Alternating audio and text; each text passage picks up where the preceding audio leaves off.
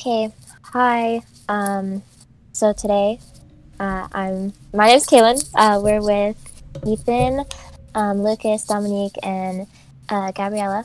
Um, we're going to be talking about pages 25 through 48 for the book uh, Night by Ellie Wiesel.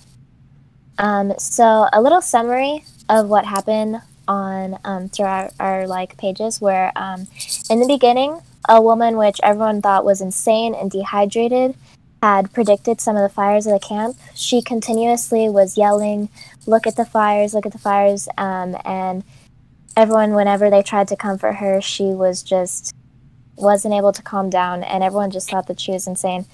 Um, and by the time that they got there they actually could smell like burning flesh as she said uh, in the book.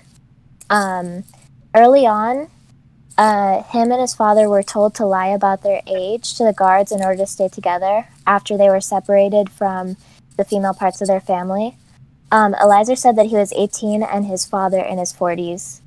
Um, the rest talked about how malicious they were. They put babies into the fire like very young children, and they didn't seem to have very um, any sort of uh, sympathy um, and we got to hear Eliezer talk about what the men were doing around him, such as switching clothes because they didn't seem to fit. Um, and around the last few pages, we also um, got to hear about stuff that they were like eating and stuff. Like they talked about um, drinking black coffee and some sort of soup. So, yeah, that's pretty cool. um, I'm Gabriella and I'm the connector. And the first connection I got is that in the beginning of the book, they seem to have a failure of faith in Jesus, which is also a connection for people now since we are going through a pandemic and people have a loss of faith. A second connection would be that the novel Night has a connection with the book Number the Stars by Lois Lowry, which is a story about a survivor during the Holocaust, which has a strong connection between the both because they are both narrated by teenagers. And another connection would be another book called Prisoner B 3087, which is also a story about children and their struggles during the time of Holocaust. And they have a resemblance also because it's all by teenagers and their perspective about it. So Um, I'm Ethan, and I'm the evidence checker.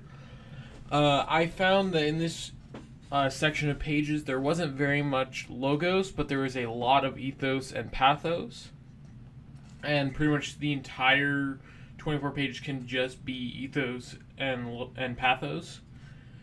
So it's dozens upon dozens of times that this is used. Um, my three pieces of evidence to analyze are that Shut up, you moron, or I'll tear you to pieces. You should have hanged yourself rather than coming here. This conveys massive amounts of pathos because this is the anger of the other Jew in the camp is so angry that Ellie and his father hadn't gotten away or killed themselves and are now at the camp. Uh, the second one is that then we saw the barbed wire of another camp. This one had an iron gate with the overhead inscription Arbeit macht frei work makes you free. This is ethos, as this is an actual location and adds to the credibility.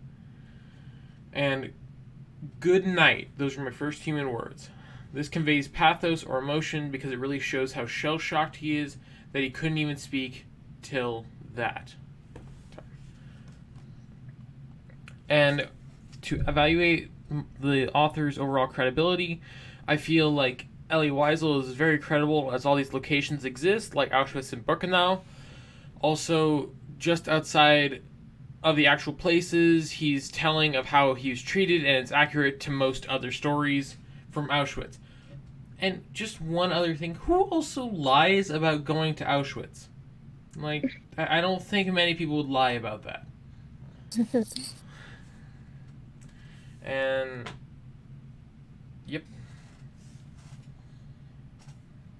Okay. Uh, my name is Luke. I am the rhetorical analysis and bias checker for this round. And I will start off. So, in the beginning, they made an assumption about Mrs. Shave, the crazy lady. They assumed she was crazy because she was talking about something that wasn't there, and that was one of the big that was one of the biggest assumptions that they made in this chapter. And it turned out that sh- they were wrong about that, and she actually knew what she was talking about.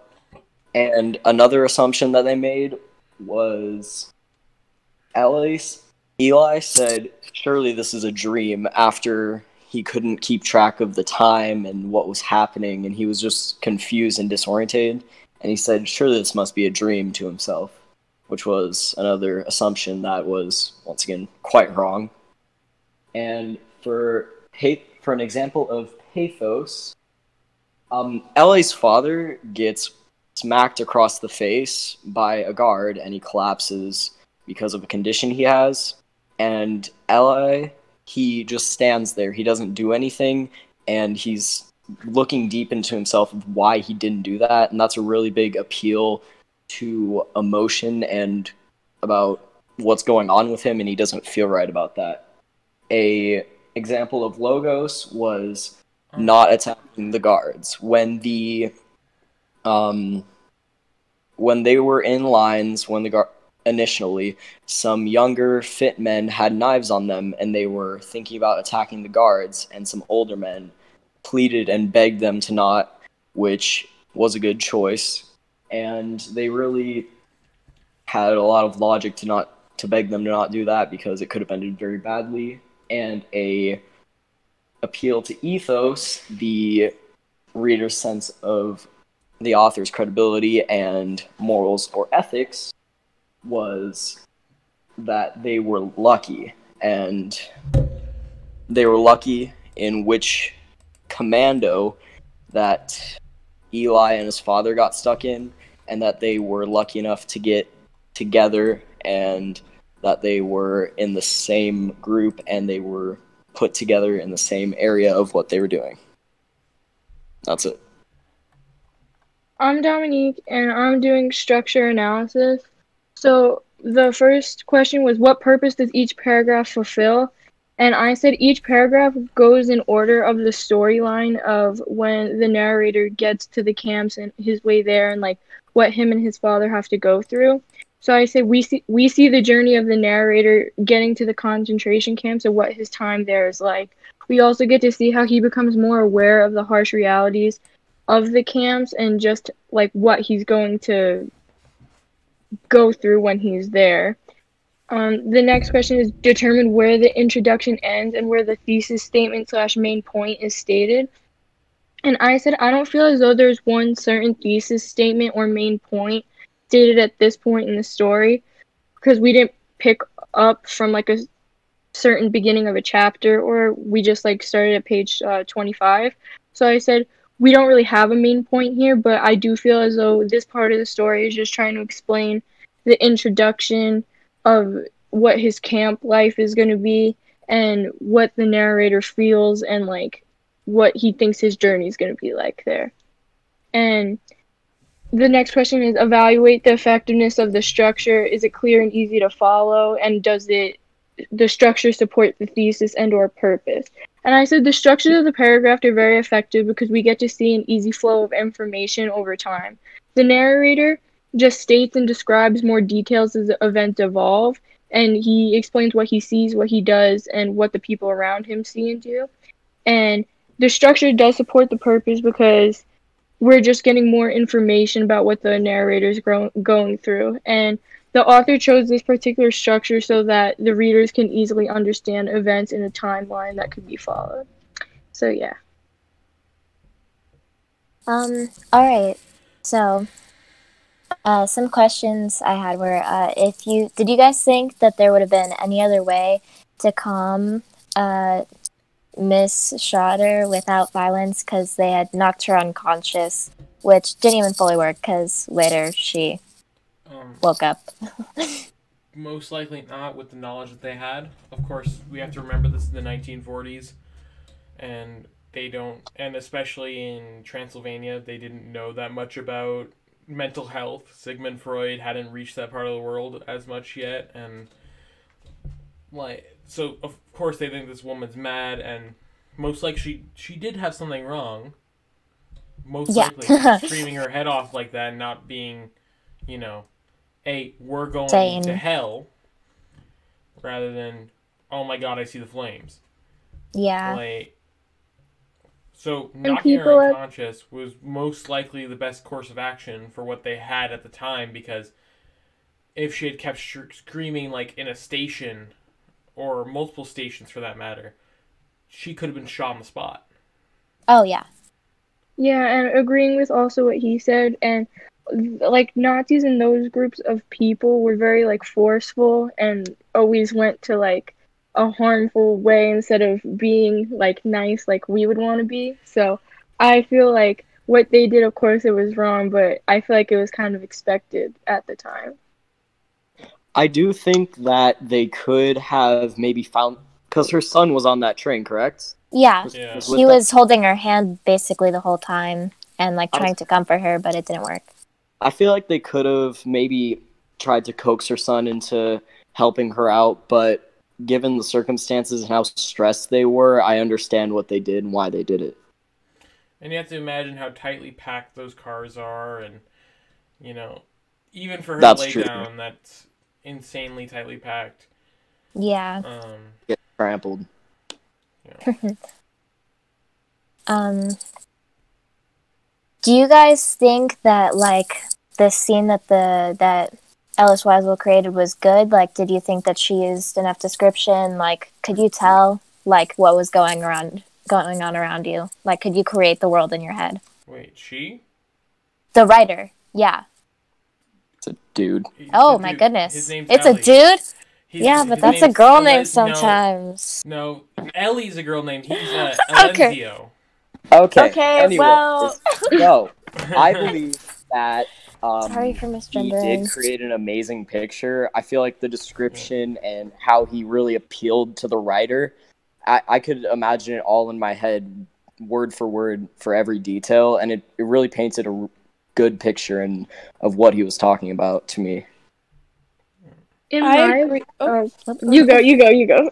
I agree because I feel like when you're reading it, you could imagine it like how it was taking place, and yeah. So I agree with him. I agree, but I do feel like in some places it could have been better, like the like explanations of more of what he saw, like camp wise, because Oh yeah. all all of us have a pretty good idea of like what they looked like and what they went through from prior knowledge, but I don't feel like his explanations are 100% the best because we also make assumptions based on what we already know and yeah. he doesn't tell us all of that. like um i would have liked if he would have like described more about like the um i'm, I'm just gonna call it a trolley i'm not really sure a train um and then i think that he did good explaining like the scent of when they got off and then them going into lines. But i just uh i would have liked it overall if he had used more like descriptive words i guess. But that's just personal preference. Um, okay, so lastly, um, what do you guys think would have happened if they didn't calm down the men who wanted to attack the guards and if they didn't talk them out of it? They would have been shot on sight. That's just how how concentration camps work. If you don't follow the orders, if you don't, if, if you don't work, you go into the crematorium, just as it said in that chat in that in those pages. I feel like there's. Oh, sorry, keep going. From from prior knowledge, like you would just be shot. Simple as that. They they didn't I care. feel like. Are you done? Tell me when you're done, Ethan. just go ahead. Just go ahead. okay, so I I completely agree with what he said. That's 99% what would have happened. I also feel like because especially being part especially when you're part of a team, they're they're a group. They're one solid unit that is being transferred until they get split up. I feel like the whole group would have been punished while those men were dying, being shot, whatever happens to them. I feel like the whole group would have gotten punished and it would have made everything worse for everybody, not just those specific men. Oh, we probably wouldn't have the book. yeah. um, Uh, Is there thought- anything else? I, I Oh, sorry. You had five questions, not just three. Um, the the two parts was you guys describing basically what was going on, Oh, okay. like, and why you answered that way. Um, Alright. because it was original like question, and then it's explaining, you know. Okay. All right. Um, I don't think there is there anything else you guys want to discuss. Alrighty. No. All right. Well, let me. Well, thank you guys for listening, and we'll see you in the next one, Miss Powell.